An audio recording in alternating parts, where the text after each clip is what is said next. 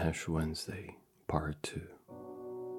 Lady, three white leopards sat under a juniper tree, in the cool of the day, having fed to satiety. On my legs, my heart, my liver, and that which had been contained in the hollow round of my skull. And God said, "Shall these bones live? Shall these bones live?" And that which had been contained in the bones, which were already dry, said chirping. Because of the goodness of this lady, and because of her loveliness, and because she honors the Virgin in meditation, we shine with brightness. And I, who am here dissembled, proffer my deeds to oblivion, and my love to the posterity of the desert, and the fruit of the gourd. It is this which recovers my guts, the strings of my eyes, and the indigestible portions which the leopards reject.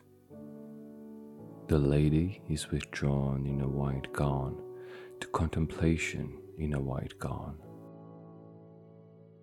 Let the whiteness of the bones atone to forgetfulness. There is no life in them, as I am forgotten and would be forgotten.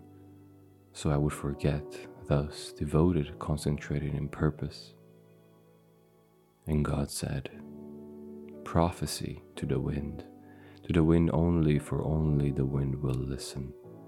And the bones sang chirping, with the burden of the grasshopper saying, "Lady of silences, calm and distressed, thorn and most whole, rose of memory, rose of forgetfulness. Exhausted and life-giving, worried, reposeful.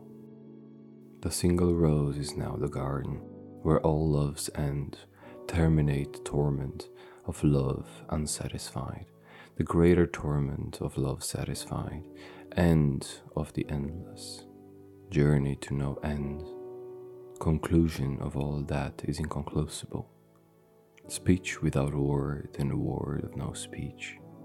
Grace to the mother for the garden where all love ends." Under a juniper tree, the bones sang, scattered and shining.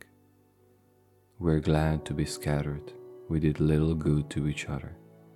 Under a tree in the cool of the day, with a blessing of sand, forgetting themselves and each other.